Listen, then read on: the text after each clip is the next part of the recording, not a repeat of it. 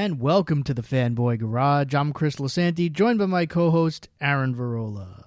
Yo, what's up, folks? Welcome to episode 72 of the Fanboy Garage. Happy to be back with you guys. Uh, dropping this one a little early. It's Tuesday that we're recording this, but you guys should be getting this on Wednesday. Uh, I uh, just want to get ahead of the Thanksgiving holiday. I hope you and yours are going to have an amazing Thanksgiving break. Get fat off of lots of turkey stuffing, cranberry sauce, mashed potatoes, gravy, mac and cheese, ziti if you're Puerto Rican, a whole bunch of stuff. Um, Chris, we got a nice Wait, I'm on. sorry. Hold on a second. Ziti if you're Puerto Rican? Dude, we eat ziti for like every holiday. wow, I've never heard even, that I'm before. It I like mean, pops up in most random places. Because like I'm Italian and I've never heard that before. Yeah, we we eat baked ziti. Got it for for uh, Thanksgiving. All right, but of course with the staple rice and beans, mashed potatoes is like hardly ever on our menu. Okay. For Thanksgiving, um, but you better believe ziti is. Wow. I. All right. Well, that's the show, everybody. Thanks. There you go. I, Hashtag I, ziti. I don't even remember where what I was going to say before that. Um, yeah. Oh, I know what it was. Uh, why don't you remind everybody about the contest that we still have going on? Yes, that's right. So um, on our Twitter feed, if you want a chance to win for free uh, your very own copy of Star Wars Jedi Fallen Order for PS4, uh, please find our post, like it, retweet it, follow us, and tell us about what your favorite Star Wars moment is, or your favorite moment in all of Star Wars and why. And uh, you will be entered for your chance to win a copy of that game. We will announce the winner on the next episode, uh, which will come on December 5th. Yeah, and we've already gotten a, a, lot of responses back, some really good ones. So, yeah, get yeah. those in now, and um, yeah, that'll be really awesome. For sure. Um, so I just uh, before we get into like the real topics for the week. Um, I assume did you you didn't go make your uh, way out to see Frozen two, did you this weekend? No, I I, I actually need to. Um, obviously my my daughter is all about it. She's got like Frozen socks and like two different Frozen purses and a Elsa blanket and yeah. So uh, she was reminding us that uh, she needs to go see the movie. But yeah, it, it killed at the box office. Yes, it, it, did. 130 million dollar opening weekend. God damn. Yeah, it actually uh, was higher than the original estimate uh, for the weekend on Sunday when the actuals came in, mm-hmm. uh, and like something like 370 or 360 million worldwide. Um, shocking that Frozen 2 is going to be a massive hit. Yeah. yeah. It was funny because I I was reading early, maybe it was like two weeks ago, that it was uh, it was actually trending trending way below. Like uh, there was a story. It was like, did Frozen age out? Like did the audience of Frozen right? I saw that first one age out. Yeah. yeah. Guess not. Well, if if it did, uh, they even came. That audience either went back, and then there's a new audience too, because uh, yeah, you know, I mean, the reviews were were good, not spectacular. Um, and uh, but yeah, I mean, you know, usually with sequels like this, you don't always know. I mean, mm-hmm. I expected it to be a very big hit. Don't get me wrong, but I think you know these days you never know. Sometimes with stuff like this, and right. I think they were taking the cautious approach to yeah. the estimates, but clearly that was not necessary. I mean, Toy Story's in its fourth, you know, its fourth run. Yes. Hopefully that that's the end of that. But uh, matter of fact, I did. I've been on a tear with Disney Disney Plus, like Netflix. Who um, haven't turned that on at all. Um, watch the first Toy Story, and I gotta tell you, uh, for a movie that dropped in the '90s, yeah, uh, it's it was well, well, you know, beyond its time, but it it hasn't aged well from an animation perspective, which is amazing because you know, just in the I guess 20 or so years since it's been around, because I think it was '99 ish uh, that the movie dropped, maybe even earlier than that. Um, animation's moved so far, like the um, emotion uh, that's conveyed on those. It just, anyways, it's still a great movie, but uh, yeah, you can definitely see that it's got a little rust on it. But yeah, uh, Toy Story is 1995, and wow, so I, even yeah, yeah, I know that because it's funny. I was just talking the other day with somebody about that how we could not believe that the first store, Toy Story came out in 1995. Wow. Um. So. Wow. Damn. Okay. Yeah. Yeah. I thought I was like, oh man, I was too old to see that movie. And I was like, nah. So yeah, we're going on the 25th anniversary of that movie, which is terrifying to think of. Bananas. But yeah, I well, I mean, that was still you know in the the infancy, right? Of yeah, of all computer generated animation. yeah, but it's interesting. I haven't watched the original in a really long time. But uh, I'll probably give it a shot now that you've said that, just to see. Yeah. because it's it's going to be interesting. I will tell you the thing. So Woody, you know, Woody and, and Buzz and all the characters, they they still look great. You know, obviously the they're a little stiff on the face. Where you start to notice it is is one in the fur of the dog okay, and the way and the, the way that the dog moves. Mhm. Um, it's it's a little it's a little wonky, but uh, suffice it to say, it's still you know like I said, it, it's a good movie. But you can see how far things have kind of come if you've seen Toy Story four, even anything recent, um, where you know things things now look like they've been actually touched and used. So like the Lego movie, for example, uh, is a great example because that engine put fingerprints on the on the Lego Lego's face as if someone put it together themselves. It's you know so right, it, it's it yeah, and that movie's old. Yeah.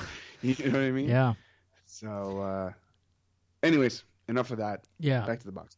Well, I mean, that's really the the only story here. I mean, it's not much else going on box office wise. Um.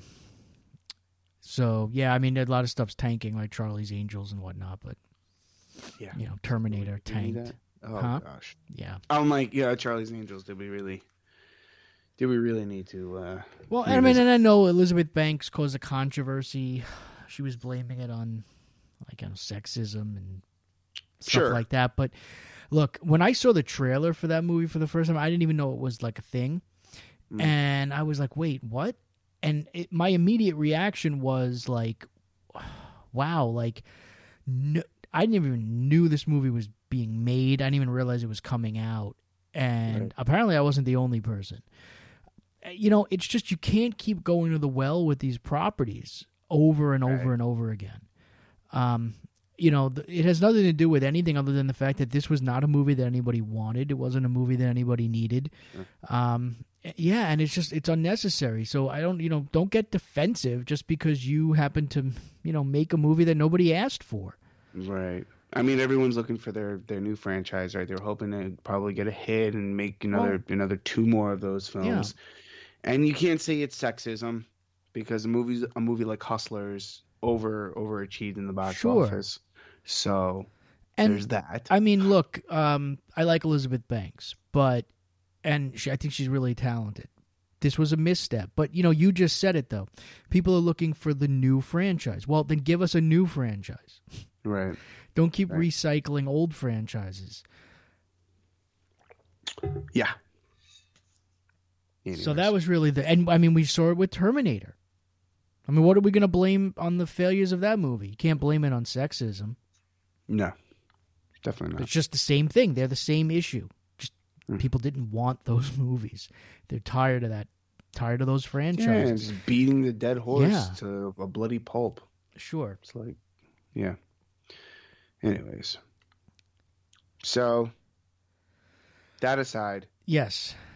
what so else we got? well, so Variety had a an article or a Mm. story about DC and future of DC and was causing a lot of uh, a lot of conversation, of course, as you could imagine, right? Mhm. So, just some of the highlights of this story.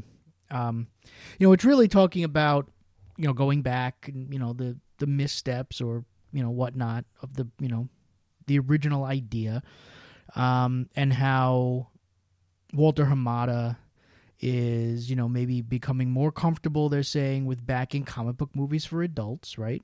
Because Mhm. so the studio's Joker. getting more into it. So Joker clearly becomes a, a huge hit, right? And it was the first DC release to get an R rating.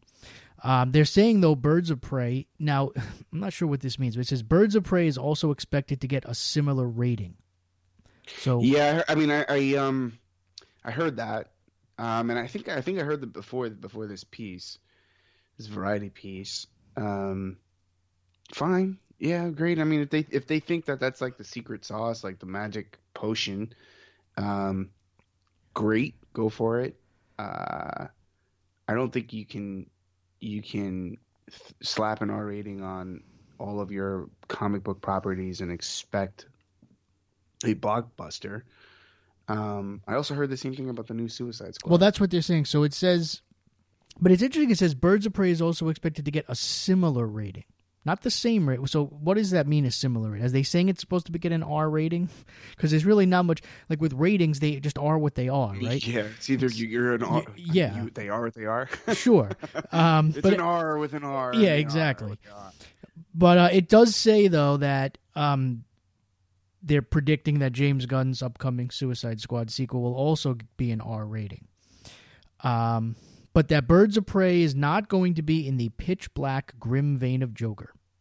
It's more humorous spirited, girl gang adventure, uh, but not one for younger children. Um, and that's really the key to this this whole section of this article right there. They believe that the studios hit upon a strategy where 20th Century Fox you know, they're saying has backed R rated comic book movies such as Deadpool and Logan. But after being bought out by Disney, they don't think that that's something that they're going to be focusing on going forward. So that, that Disney won't. That right, exactly. Mm-hmm. Um, okay. so now here's the opportunity for DC to kind of swoop in. Now, the, interesting though. so before stupid. I get into the next part of this, because we talked about this a little bit, I think it, it, we were responding to a question that Ron Diesel had asked us um, on another show but I'll, we'll get into it again. The idea of this R-rated superhero movie stuff, but um, yeah, I I don't know. They're saying there's a huge appetite for R-rated superhero movies. If Marvel isn't going to step up, then that presents an opening for DC to tap into the audience. But now, what what this article fails to kind of go is like, how do we explain the success of Aquaman and Wonder Woman?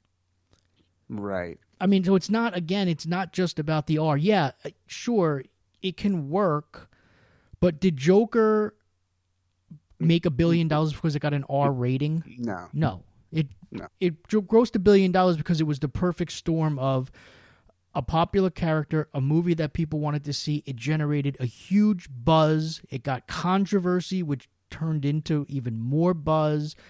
You mm-hmm. had a, a people were talking about an Oscar-winning performance by you know potential you know Oscar-nominated performance by Joaquin sure. Phoenix. Like all of that is why it made the money that it made. Um, the, the rating, I, I don't know. I don't know that anybody was like, "Oh my God, Joker got an R. Now I'm in." Yeah. I mean, I'm sure I there mean, may be a couple people that did that, but The Dark Knight made a billion dollars, had got got a posthumous Oscar right, for Heath Ledger's portrayal of the Joker. That was a PG 13 film. right. So, yeah. I mean, we've I, seen, uh, yeah. We've seen you know DC what, movies that weren't R rated in this in this run, like Aquaman, that made a billion dollars. Yeah. I don't, you know, I don't, I don't get it. I don't, I don't, and you know, the thing is, this whole even the way that the media is spinning it, this like, well, if Marvel doesn't step up, like, there's clearly an opportunity here. It's like, what?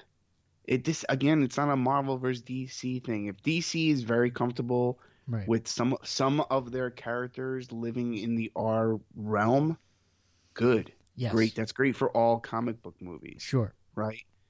Um, you're not the first to do it. The and if you're if you found success in with one of your characters, mainly a villain, and you're you know they're kind of leaning in on that, fine. You know the the the differences it's going to be interesting because I think the differences between what you what you'll be presented in Birds of Prey versus what Joker is, I'd love to see how those movies perform, just because there are films, and I'll guarantee that the Joker will outperform Birds of Prey. Yeah, I don't. I I said this before, and um, when I saw the trailer, I told you that I thought Birds of Prey was going to make a ton of money based on the trailer. Yeah, I don't know what that means. Um, I certainly didn't expect Joker to do over a billion dollars. I thought it would do really well, so it's hard mm-hmm. to tell. But, but yeah, I mean, I think you just hit on it though. For me, it's not so much about oh great, we're going to make R-rated superhero films. It's th- it's the idea of the diversity. That's what excites me And that's Right. really the message here. And, and they don't really touch on it in this article because they're focused on the R rating. The R rated movies means diversity. It means that they're willing to make the movie the right movie for the character. And they're Mhm. not sticking to like a formula because it's not Marvel. It's not the MCU. It's not this big giant universe that everything has to be a part of and everything Right. has to fit in where there's not a lot of variety. I mean there's variety in a in a way, but the tone and the feel of those movies is similar. Or Mhm. at least it fits into a, a mold, right? It, even the ones that kind of vary as far as like maybe the humor or the music or whatever, but they still fit, right? It's family friendly stuff. So that's what's exciting for me for DC because DC has this diverse crop of of characters.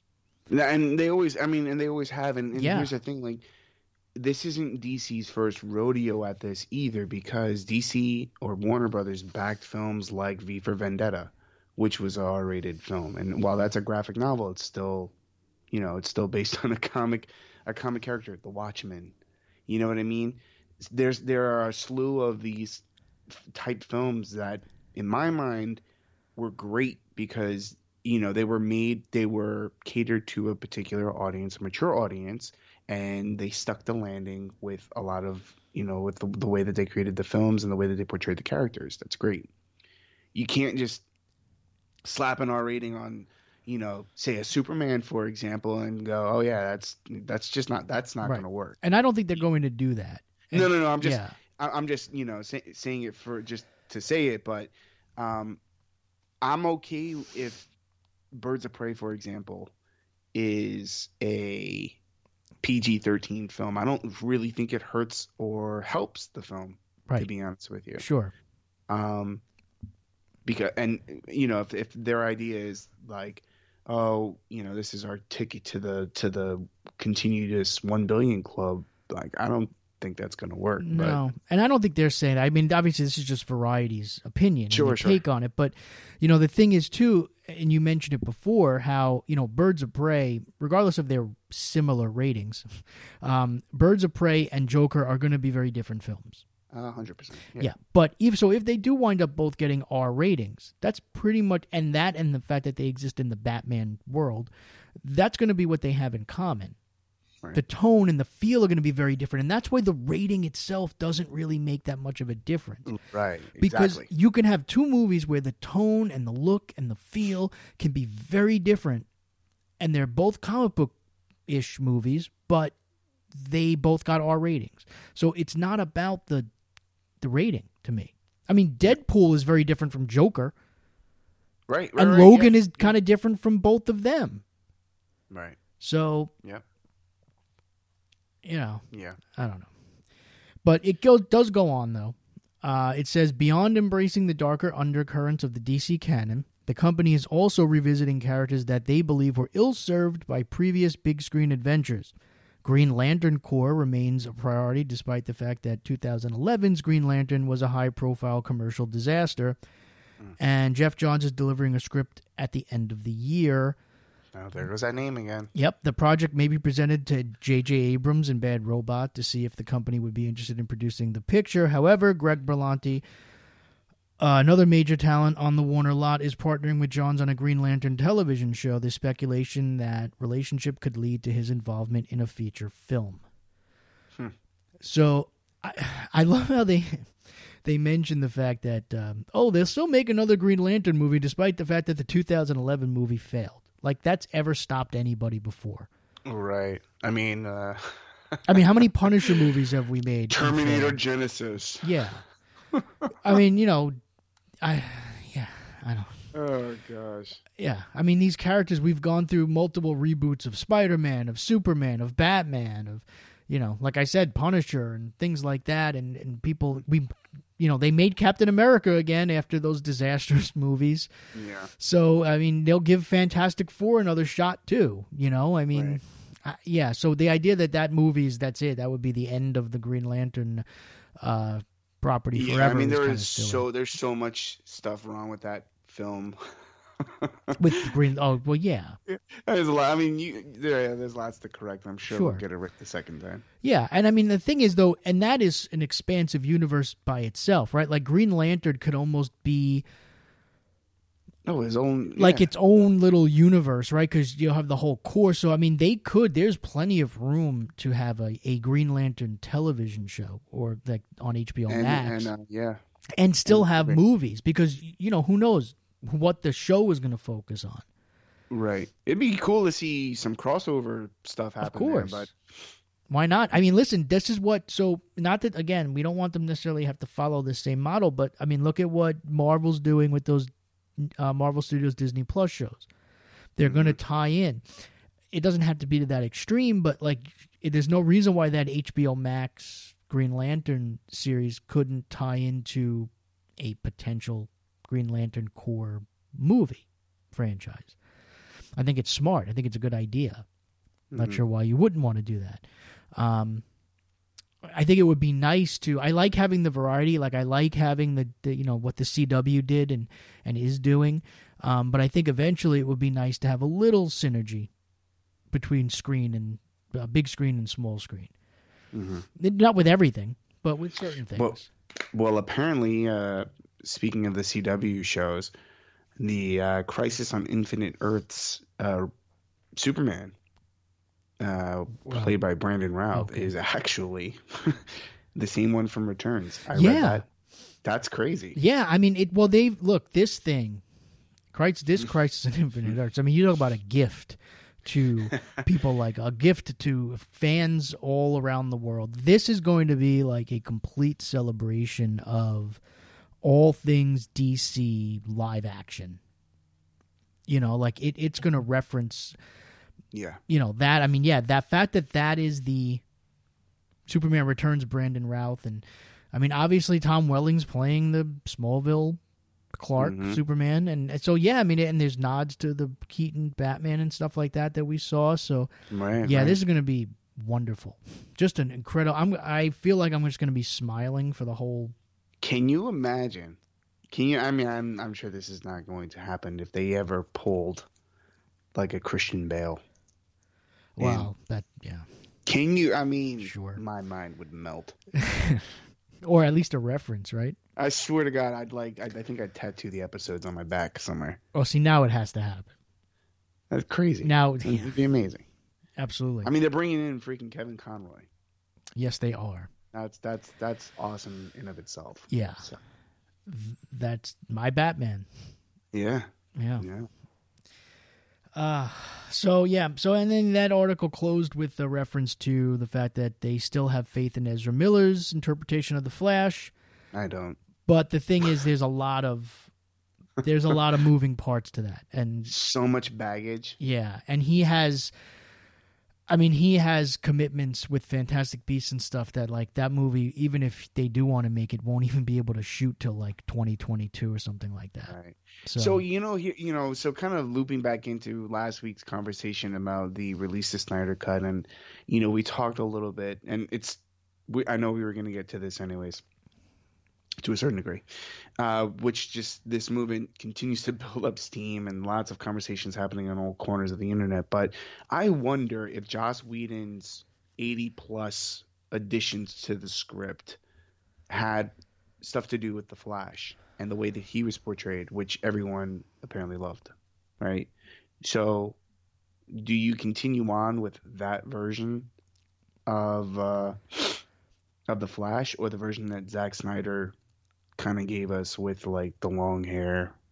Well, goatee. probably not. I mean, well, let's think about it because I mean, look at Wonder Woman in her solo film versus BVS. Oh, totally. There's like two different characters. I mean, it, it's in a way anyway. I mean, they retconned the whole you know backstory basically right and then in justice league it popped back up again because they obviously those are pages that joss whedon didn't work on right um so yeah i mean it's I don't think they have to be beholden to anything. I I don't I don't think it matters. I don't see why you necessarily would make it.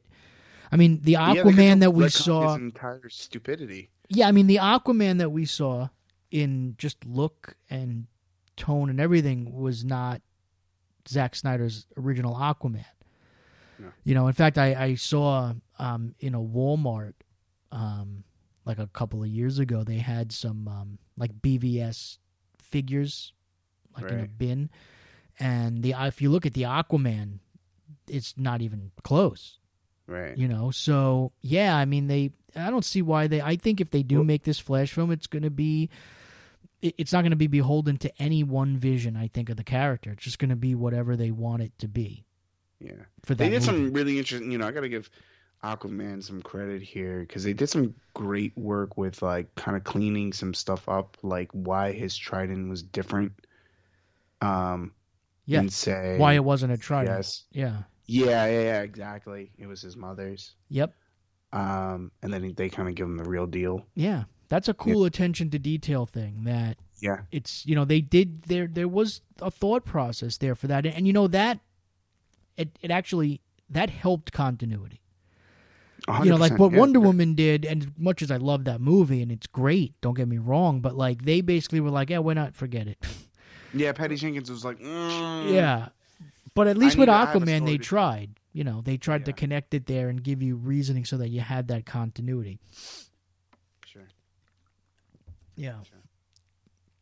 So we have, um, and I know you haven't. Uh, well, we we have some the Batman stuff, right? So talking about DC. Yeah, casting is, I mean, heating up. Um, so we have our Riddler and Paul Dano. Obviously, Robert Pattinson's our Batman, and uh, Zoe Kravitz is our Catwoman slash Selina Kyle, and Commissioner Gordon. John Commissioner Gordon, Jeffrey Wright. Yep. And recently announced John Turturro is playing Carmine Falcone. Mm-hmm. Is it Falcone or Falcone? It's. this is another one of those. I'm asking the right person. Yes. So it it should be Falcone. Um but that's another one of those that bounces around, right? Okay. Um in Batman Fal- Begins he was they were calling him Falcone, right? Yeah. So, but yeah, it could go either way, but Okay. Yeah. And um, I don't know. So and, and then I was then doing some- again, did not to the whole don't even get me started on the whole Raish Al Ghul, Oh, Raz Al Ghul thing, but yeah. yeah, it's a whole nother conversation. right, right. Um, so yeah, so um, John Turturro cast as John, uh, sorry, Carmine Falcone, Falcone, and um, and then we've got Andy Serkis. I don't know if this is confirmed yet, but in the role of Alfred Pennyworth, I think that's confirmed. And then as of today, I was doing some additional research before we got on here to see if uh, Colin Farrell was confirmed. Um, seems like he is for the role of the Penguin. Uh, I mean, Danny DeVito seems to to think so. He's given his uh, his blessing. Well, thank God for Um, that. Yeah. Now we can all uh, carry on. So uh, this cast is is Oh, ridiculous. That- you know, I lost my mind when I saw John Turturro cast in this oh, movie, yeah. and I was like, "Oh my god, I love John Turturro. I, he's Yeah. fantastic." But then I see you tweeted out something about how people were like criticizing it, and oh, I was like, people were losing their "I minds. was like, wait a it. minute, this is a thing. Like, who wouldn't want John Turturro to be in this movie?" dude. Fandom, regardless of what it is, Marvel, DC, Star Wars, Indiana Jones, freaking Downton Abbey. I don't care. Everyone's hating on something. I It get it, it but John Turturro, he should be like a unifier, right? We should Oh, all yeah. agree on that one. What would be the criticisms of it that he, he doesn't come off as like Oh, he's a hard com- edged enough? He's a like yeah, he's a comedic actor. Well, really? Right. So was Michael Keaton. Have you seen the night of? I know that's what I well that's what I tweeted. Oh, is it? Yeah, yeah, that's Oh. exactly what I tweeted. Yeah. I'm like anyone anyone who's out there naysaying John Turturro uh, in the role of Carmine Falcone has not seen the night of. And even his comedy is like it's more on the quirky dark side. It's not like, you know, he you know, he's not Adam Sandler. I mean, although he was in You Don't Mess with the Zohan, which is an an Adam Sandler movie and a great guilty pleasure of mine. Sure. Um, but yeah, I mean, he he's fantastic, and uh, he's gonna be great in this. I can't imagine that. You know, it'll be a different take on the character. You know, the one thing I wasn't in love with, I love Batman Begins, hmm but I, that version of that character was not my favorite. Mm. Um, but yeah, I don't know. I think that uh, I think it's going to be great. This cast, when you look at it, like someone lined it up on Twitter and they just like put all the names together, and I was like, oh my god. Oh yeah. I mean, he's definitely doing like the Nolan Donner thing, where it's like let's load up the cast top to bottom with like sure really good actors. Yeah, I mean, it, it it's looking it's looking good, and I'm I'm certainly very very excited to see what uh, what he pulls together. I mean, eh, I'd imagine you know uh, Colin Farrell, and we talked about about this kind of casting against type. Um, for someone like the Penguin, I think is a is an excellent choice. Uh, I'm interested to see how that shapes up, and, and and I still I still read you know McConaughey's up for you know he's he's vying for the role of of Harvey Dent, which I'm like, yeah, I don't know about that, but well, I mean, he's uh, great either way. I'm sure he's great, and I'm sure he would be great in the role. I would just For prefer sure. them to be closer in age, Yeah, but Agreed. I could get over it quickly if if Matthew McConaughey's in it and is great in it. I can get past that. yeah, I can get past a lot of things. You know, that's another one of those things. It's like sometimes these are comic book films. You have to just suspend disbelief sometimes. If I can, you know, be accepting of Michael Keaton as Bruce Wayne, 100. percent Then Heath Ledger I- as a Joker. yeah, it's then I'm good with if if Matthew McConaughey winds up being Harvey Dent, then and he's great at it, great. So Yeah, I mean, they're stacking it up with some some major players. I mean, you've got if they do Harvey Dent, you got Harvey Dent, the Penguin, the Riddler, Catwoman. right, well, Yeah. this is it's it's starting to look like the kind of Batman movie I've been hoping for. Yeah. Um, you know, like a a long Halloween type deal where it's like all of the rogues gallery is in play, uh, even if they're not the main, you know, villain. Just the fact that they all exist in this world, you know. Yeah. Um, uh, yeah, that's got me very excited. And shots are, I mean, the the film is rumored to have significant play at uh, Arkham Asylum. So or at least some depending on who you Some ask it's either going to be significant play in arkham asylum or there will be some scenes in arkham asylum even still, I mean, that's also a great great opportunity to kind of pepper yes absolutely pepper some of those folks in and there. and maybe set up the future movies as well Right. you know Right. some villains for the future movies they may I just. We'll see Harley Quinn. oh, that- maybe i don't know uh, or at least a, an early version right Yeah. So, I mean, everything's in play, right? Because it's not connected, and or it is, and whatever. So, I guess it's all in play technically. Yeah. Uh, so um, Star Wars released a clip that you haven't watched because you're staying No. away from stuff at this point. I did watch it. Uh, it's brief. It's awesome though. It just again, I it just feels so Star Wars. Mm. Um, so yeah, I guess I don't need to say that I'm excited for Rise of Skywalker. Um, Yeah. I just I want everyone to just shut up and watch the movie. Stop arguing about the Last Jedi, which I'm very guilty of. Um, and stop trying to pick apart like every bit of the film. And I'm I'm just lock yourself away and let's get ready for this because this is going to be a great a great experience for better or worse. Right. Yeah, and I mean people need to put away like look, you're you're someone who's into like the books, right, and all the stuff. Yeah. But look, we know when Disney bought it, they told everybody this is that stuff is not canon anymore. Right? not Um, all of it anyway. So after, so once they bought it and they started the the sort of march towards the Force Awakens, Yeah. all of the books uh, that they were introducing at that point were considered canon. Uh, or anything that came before the Force Awakens, Right. with the exception of like the movies and and some some of the TV shows, uh, went into the what they call legends. Yes. Um, Yeah, I didn't mean obviously. I mean the stuff that's come out since, obviously, under Yeah. them is canon clearly. But I meant all of that stuff.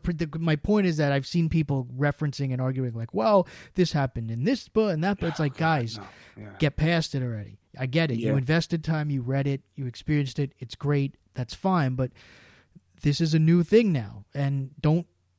It's still your experience, but and you don't have to like feel slighted because that stuff is this stuff happens all the time. Mhm. Uh, stuff goes in and out. I mean, it happens in comics. How many times has have like? I mean, I read Batman most of my life. things dropped out of canon, were put back into canon, mm-hmm. went back out of canon. I mean, you know, after a while, you're like, you, well, I don't even care anymore. That just it's what happens. So don't yeah. worry about it if this is something that already happened in a book that you read somewhere or whatever, and now you, it's this is a it's its own thing now. Watch the movies, enjoy them. Hopefully, this is going to be a celebration of you know all of these years of Star Wars for us, yeah. and as we move on, you know, to the next generation or the next era of whatever Star Wars is going to be. So, that's a great segue. Yeah. Because late last week they announced that Jon Favreau would be working on a Star Wars film. Great, I'm in. I'm all in. Sure. I'm all in, and you know what? It's funny because I did, of course, of course, the Twitterverse was like, saw someone say, "Oh, but what about Rian Johnson's trilogy? Like, how dare Jon Favreau get get the, uh, you know, get the the pass and and not uh, and not Rian Johnson? Yada yada. And people, you know. Wait, but did, someone was actually standing up for Rian Johnson in his trilogy was yeah. Wow, someone That's was shocking that enough. Rian Johnson's trilogy wasn't confirmed again. Amazing. And that and they were passing it over to Jon. You know, they were announcing Jon Favreau with you know some wow. work uh, being done by uh, Dave Filoni. And I'm like, you've got to love these, Twitter. Both of these guys are great for yeah, Star Wars. Sure. I don't understand. well, the be- the beauty of it is, look, isn't this wonderful? How people were criticizing J.J. Abrams after The Force Awakens, right? Oh, yeah. And then Rian Johnson makes The Last Jedi, and then everybody, and then J.J. Abrams comes back as a conquering hero. Yeah, for the Rise of save save the franchise. Yeah, so Rian Johnson is like, you know, the Star Wars fandom is like excommunicating him, and mm-hmm. everyone's happy that his trilogies keeps getting pushed aside or whatever, and may never happen. And now news comes out that Jon Favreau is making a Star Wars film, and it's like, wait, what happened to Rian Johnson's trilogy? Yeah, yeah, exactly. Come on, oh guys, God, really? Yeah. Oh God. So, uh, like I said, Jon Favreau, though, dude, in my eyes, yeah, you can you can make a trilogy of Star Wars films too. Because this dude is, sure. uh, it, I, I mean, he's delivering some of the best Star Wars ever in the Mandalorian. Well, yeah. So it's funny you you mentioned the Mandalorian because we'll get into the the episode three in a little in a bit, but I cannot believe, and I mentioned this I think last week, maybe after the first. No, I think it was last week. How I see more and more people who are like not big Star Wars fans that are loving the show like people in my that I actually know. I've seen people online on Twitter talking about it. Like there is this general consensus that like I I have yet to see a lot of like negative criticisms about the show. I'm sure it's yeah. out there. I don't care to look for it, but um I, this show is almost becoming like a unifier. yeah. for Star Wars fandom. Both it's the hardcore fans, it's yeah, hardcore fans and casual fans, and like I've seen more and more people talking about this Mandalorian show, and rightfully so. It's unbelievable to me, and I, I almost feel like it's like wow, like this could have been. I mean, it's great as it is. Don't get me wrong, but it's like maybe this could have been the next trilogy. But, yeah. Um, although I'm I'm I'm so happy that they're you know keeping it to a live action TV show. Oh sure. And um, I mean this is the this is probably the reason why James Mangold's uh, Boba Fett solo story was kind of nixed. I mean, it's a combination of things. I think it was solo and well, there was a whole lot of stuff, yeah, going into that. Yeah, and the re- rethinking of you know where do they want their solo solo stories to live, their Star Wars solo stories to live. Yes, I mean, I am so happy um, with everything that they're kind of crafting in in the Mandalorian, um, and that it's not Boba Fett. To be honest with you, exactly, because it, it, that frees you a little bit. Oh, 100 percent, or a lot actually, but yeah, yeah, it allows. And I mean, the thing is too. So you know, Boba Fett really isn't a true Mandalorian, right?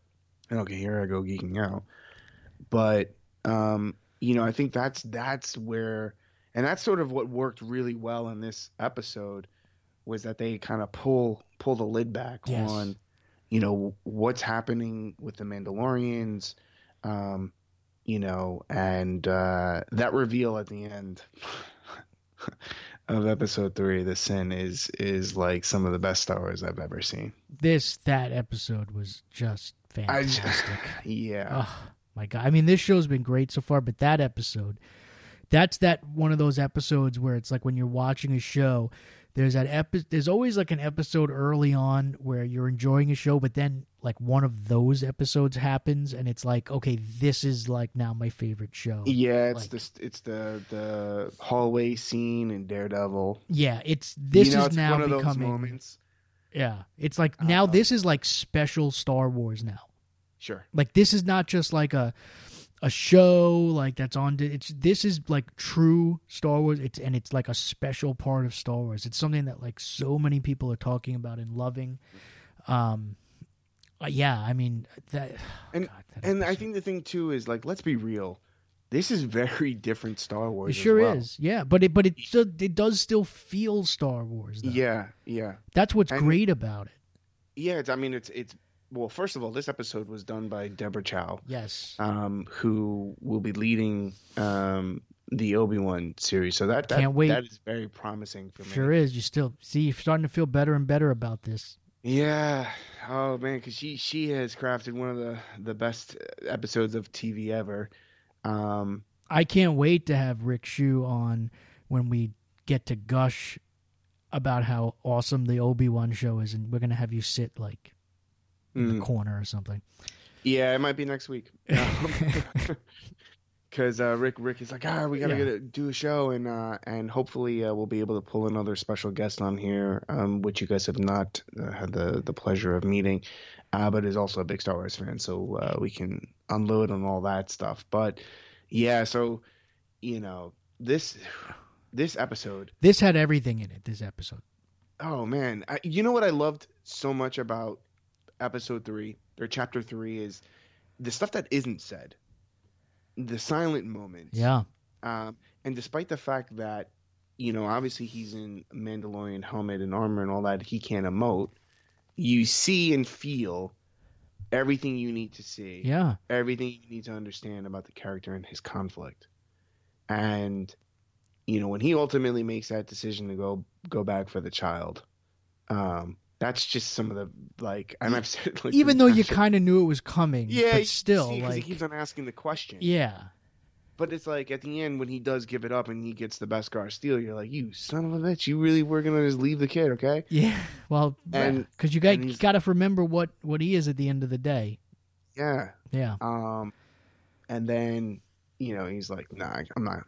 I'm gonna basically, you know, gonna go bite the hand that fed me. Yep and make this make this decision. And uh, and it was really cool. I mean, I think the the other thing too is just the the infighting too, but behind the with the Mandalorians was really great because in my mind, the Great Purge was the purge of the Jedi, right? But I'm thinking that there obviously there was something else that may have happened um, in between, the, you know, Order sixty six and um, and this moment in time. Okay. Where where Mandalore was attacked. Um or the the refounding of Mandalore because if if memory serves correct, Sabine Wren from Rebels unifies all of the clans, all the Mandalorian clans at the end of Rebels, right? And I'm wondering if the Empire at some point turns against them uh, because if you remember, there Rebels takes place at the start of the rebellion, right?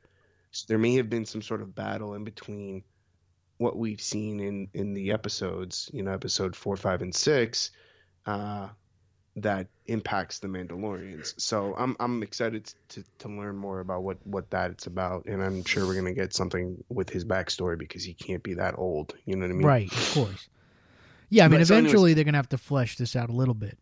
Yeah, but, yeah. but suffice it to say, yeah, uh, fantastic. Watching all the Mandalorians kind of come out of hiding. Oh, that was so great. Yeah, that's just uh, so dope. Yeah, and that and the, the little flyby scene. Yeah, where he's flying alongside the ship and gives him the the, the like hand wave and shit. Yeah, that's. Yeah, I'm pretty and, sure that that guy was voiced by Jon Favreau himself. And Baby Yoda has become a cultural phenomenon. Oh my god! which I don't think they could have expected necessarily. I mean, everybody's talking about Baby Yoda. Everybody. It's like late night. yeah. They had they had Daisy Ridley on, I think, uh, two nights ago, or a night ago, uh, on Fallon, and they um they asked her, you know, uh, Baby Yoda or the Porgs from uh, the Last Jedi, and uh, she's like, Baby Yoda. Yeah, it's not even close. Baby Yoda is like the cutest thing ever. He's the best thing in the And world. how they fa- the epic fail of all this, however, is the fact that they're not going to have Baby Yoda toys available for the holidays. No holidays. merchandise. That is brutal. How do you mess that up? I'm telling Like you, you telling me you can't rush something into production right now? dude. You, there's some, they're gonna beat to the punch because I've already seen some be, some people sculpting I'm sure. Baby Yoda. There's somebody with a 3D printer right now that's going to be making yeah. a lot of money at the holiday during the holidays. Hell yeah! Illegally, be- but still. they better be scouring Etsy. Yeah. Those things are gonna be popping up left and right. I mean, why wouldn't you have those just ready to go? Who I mean, granted, I don't think they knew it was going to become this much of a cultural phenomenon, but why would you not have something ready anyway? in time for the holidays. Yeah. I mean, which geez. says something to me about about what where obviously where their marketing dollars are going. yes. Right, Rise, Rise Skywalker. It's gonna be a big thing.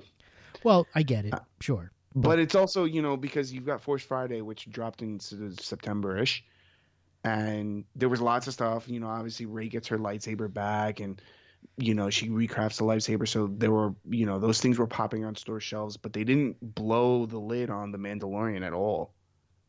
Uh, up until that point, they didn't. You know what I'm saying? So there was, there, I guess there was no appetite. It was like, oh, we're gonna focus on on the films and hopefully the Mandalorian does well. Well, here you go, Baby Yoda stealing the show. Yeah, I mean it's um you know it's incredible. The Mandalorian I think is playing much bigger than maybe they expected. It's certainly playing bigger than I expected in the sense that you know it is still at the end of the day a show that's on a stream a brand new streaming service, right? That's still kind of getting its legs out, you know, getting its legs under it. Um and this thing is is playing like a like a big time TV show or movie event. This is like an event. I mean, people are Yeah. talking about it on. I watch watching sports this weekend. People were talking about it. Watching wrestling, people were talking. Like the announcers were referencing it. Like they're referencing this on like shows. I mean, it's.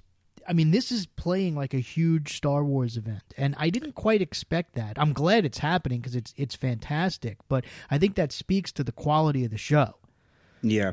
Um, and so speaking of its viewership, The Mandalorian apparently dethroned Stranger Things as the top streaming TV show in the US, breaking its five month streak. I saw that. So, um, a uh, a research firm uh, named Parrot Analytics hmm said that after the second week um, of the show, it was um, the most in demand television series in the United States across all streaming platforms. That's It's yeah. nearly tripled its demand week over week as Disney Plus opts for a traditional weekly release schedule as opposed to Netflix's binge method that provides all episodes. Um, the Mandalorian surge has ended, like you just said, Stranger Things' 21 week reign as America's most in demand digital exclusive series. Now, these are numbers. I- I'm not sure exactly. So, last week, The Mandalorian was 93.5 times more in demand than the average U.S. title. Episode 3, The Sin, currently holds a series high 100% rating on Rotten Tomatoes. Not that that makes a difference. But so I'm not sure what these numbers are. This is cross platform audience demand, average demand expression. So, however, this is what they use, I guess, to, to Right. uh, gauge this. Overall, The Mandalorian, 100,295,824.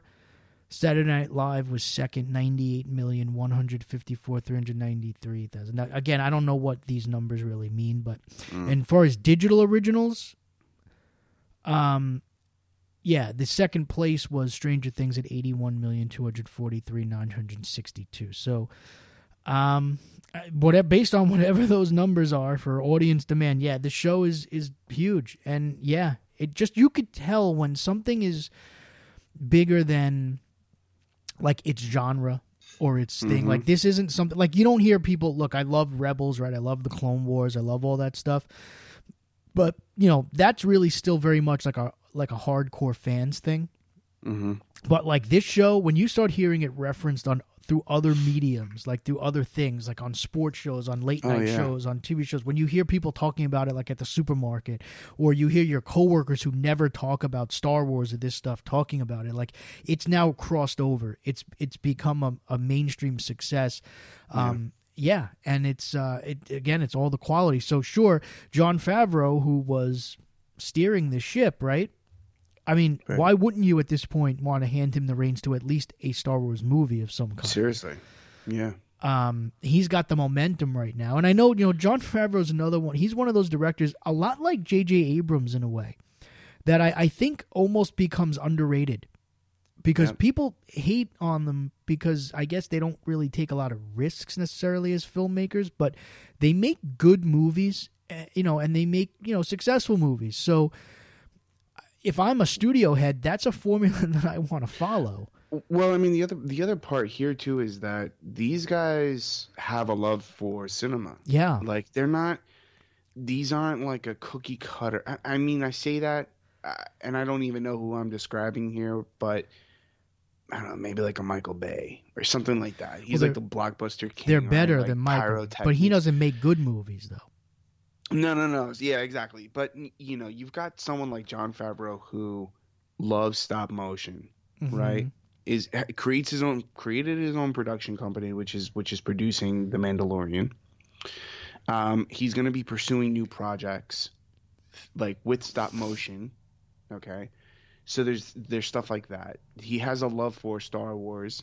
Um, clearly, he voiced one of the major Mandalorian characters on the Clone Wars. He worked very closely with Dave Filoni to kind of craft that mythology. Then he brings this character to life. Not, and he's also created one of the, I, I would say, one of the most fondly remembered Christmas movies. Elf. I was Elf. watching it before we started this uh, show. Actually, Yeah, he's got an amazing show on Netflix with which champions the culinary arts, right? Mhm. Which is a spin-off of a, of a movie that he's, you know what I'm saying? yeah, so I mean, this is yeah, this is a guy who was immersed in was an actor himself. yep, You know, uh, started from the ground up, created you know films like um uh what is it? I'm sorry, Swingers. You know, and um, he he's he's ushered in some of the biggest blockbuster films. You know, for Disney. yeah, and and he is the guy that kicked off the MCU. Right. You know, I mean, Yeah, he let's made the. that. You could argue that he made the most important movie Sure. in the MCU because he took a B B list maybe maybe character Yeah. in Iron Man and made a huge blockbuster film out of it that was critically well received that audiences flocked to and that was essentially the the thing that spearheaded that whole thing. I mean if that movie's not successful, who knows how much changes, you know, with history. Right. Um, so yeah, I mean, obviously Feige steers that whole ship, but but Favreau was the guy. That Favreau had a lot of input early mean, on. Favreau dropped an Easter egg in that film that essentially started Yeah, the MCU by dropping Captain America's shield. It was a gag. yeah. Well, I mean, yeah, and I mean, and they also have you know, Shield is introduced kind of All right. in that, yeah. and yeah. So the idea, so yeah, he was, and then the of course the post credit scene and stuff, but which was also not necessarily meant to be serious either at the time. Right. So yeah, I mean the guy. Look, the guy makes good movies. Um, I say I again, I, I say like J.J. Abrams. I mean, these are filmmakers that, yeah, granted they they haven't taken a lot of like risks in the sense of like the types of films that they've made. Um, but they who cares? I mean, these are event films, and I would feel very comfortable having someone like Jon Favreau leading the charge if I was producing an event film. Dude, Zathura isn't a, a risk. I I like that movie. it's a great movie. Yeah, it's another underrated movie. Yeah. Yeah, Um, I, I'm a big fan of Jon Favreau. yeah, I really, I, I, I really am. I, and I've, I've actually watched a lot of his stuff. Um, and I can see his his love for the art form. Sure. Um, And so J.J. wanna Abrams loves films too. Wars? Go for it. You know, J.J. The one thing I love about J.J. Abrams is the fact that he clearly grew up and loving the same types of movies that I did. Sure. You know, he loved like the summer blockbusters, the Spielberg type stuff, the big Mm-hmm. event films, especially. He has a love for that, and you can tell like a lot of his films are love letters to that stuff. Even his missteps, there was still a an like a an honest attempt at what he's trying to do. Right. right. Um, and that's all you really you can ask for, right? yeah. Yeah. So. Yeah. Give Jon Favreau all the Star Wars you want. I'll I'll consume all of it. Yeah, I mean, I'm much more excited about him, the idea of him doing a Star Wars movie than I was about like Benioff and Weiss, sure. you know, who are now no longer going to be involved in it. Um, and especially now, I mean, after seeing The Mandalorian, and, and we don't know what his movie or movies is, are going to be, um, but uh, but yeah, I mean, I think there's a lot to be excited about. I think we're starting to see now, you know, a little bit of the freedom of you know being able to tell these stories um, in these new worlds that we haven't seen yet Mhm. and how exciting that can be. And I guess Yeah. that kind of ties into your point about you know why you didn't want an Obi Wan show and all that's a movie Mhm. and all that stuff was because you wanted to have that freedom to like see these new worlds. But and my argument was always, well, you can still do that with Obi Wan because there are still large portions of his life that we didn't see. right. Um, but, but, he's connected to a thread. of course he is, yeah. So Yeah. the Mandalorian, it's like a Although- rogue. Yeah, although with Baby Yoda, that sort of Yeah, connects yes. things a little bit more than you may have thought. Sure. It's funny. Everyone's like, ah, Baby Yoda, like, what, what happened to him? I'm like, everyone's out there saying, oh, you know, Kylo Ren can be redeemed, but he's probably the one that murdered Baby Yoda. Yeah, you ruined my day with that Prepare one. yourself for that. Yeah. God, that would no. Oh, gosh. That can't. If, they if- wouldn't I do mean, that. if you really want to hate Kylo Ren, there it is. Wow, that would be that would be quite the. Oh. Did you? killing, yeah, killing of younglings is one thing, but you kill that Baby Yoda, No, boy, that's- for a new level. We're rioting now. You better get those toys out there fast. Oh boy. Yeah. So a couple final things in the um. I don't think anybody. Do you really care? Department. Um, we were talking about remakes and things like that. So Elizabeth Banks, of course, uh, is going to be starring and directing in The Invisible Woman for Universal Pictures. You excited about that? Didn't even know. I did see the trailer for the Invisible Man though. Yeah. You see that? Uh, no, I haven't yet. That's terrifying. Is I- it yeah. it terrifying is. in the sense of like terrifying? Wow, that's a scary No, movie. it or- actually looks really good. oh, does it? Oh yeah, go check that out. All right, I'm gonna Recommendation for the week. Okay. And if for anyone, uh, go check out that Invisible Man trailer. All right. And they also uh, said a story that Albert Hughes, who um, directed, I think, Book of Eli and um, a couple other movies, he um, he's going to be directing a another remake of The Fugitive. Okay. Yeah. Is it necessary? Well, I mean, I I've gone on record on this show before saying that I think the the Fugitive with Harrison Ford and Tommy Lee Jones is a perfect film for what it needs to be.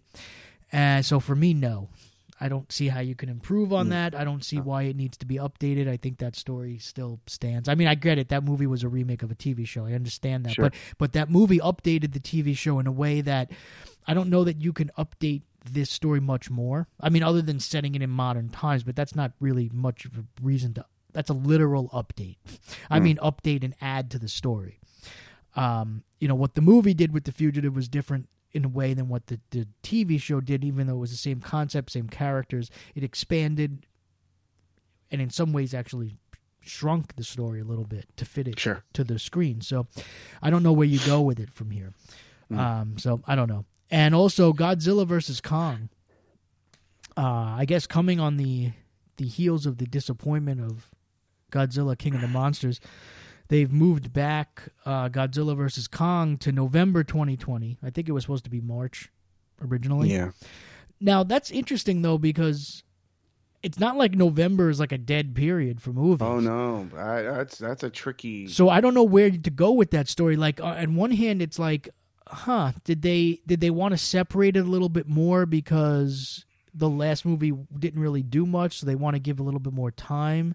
Maybe people Yeah, forget about I it. I have no idea what the rationale Yeah. is with that move. Or did they just see a cut and were like, "Oh my god, this is going to be fantastic. Let's move it to November." Yeah, let's make a competitive film. Uh, I don't know. I don't know what to do with that. And that's a weird one. Like if they had- 2020, 2020 is a busy a busy year. Yes, it is. If they had moved it to like September, then I'd be like, hmm. You know, they'll be like, eh, all right. Maybe they don't have a lot of confidence in it. But November, March to November, Right. you, you know, I don't know. I'm not sure what to do with it. But I don't know how I feel about that movie. I mean, I'm a huge Godzilla fan. I'm a huge King Kong fan.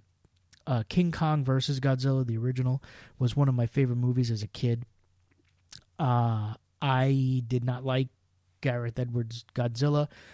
I haven't seen that. And I thought that Godzilla King of the Monsters, I think like I mentioned on the show, was a good god good hour and 45 minute Godzilla film, but that was 2 hours and 20 minutes long. Mm-hmm. Uh Didn't see that either. yeah, so I don't and I I liked Kong Skull Island a l- way more than I thought. Yeah, Skull Island was a great movie, Yeah, but again, I haven't seen any of these Godzilla films. So I I think I would be kind of excited about Godzilla versus Kong, but I just I don't know. I'm not sure what like to do. as long as there's no humans, Well, yeah, that's always the damn humans keep getting in the way. get in the way, just squash them. Yeah. So I don't know. Anyway, All right, yeah. all right. Well, that's is that it? I think that's it for this week. All right. Let's uh, well, let's do some plugs Sure. Um, we'll get out of here. yeah, thefanboygarage.com.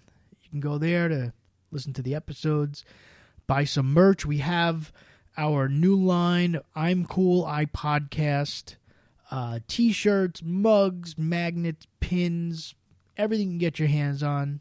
Um, it let me tell you, I, I have a bunch of these myself. The design looks So great on all of those different mediums.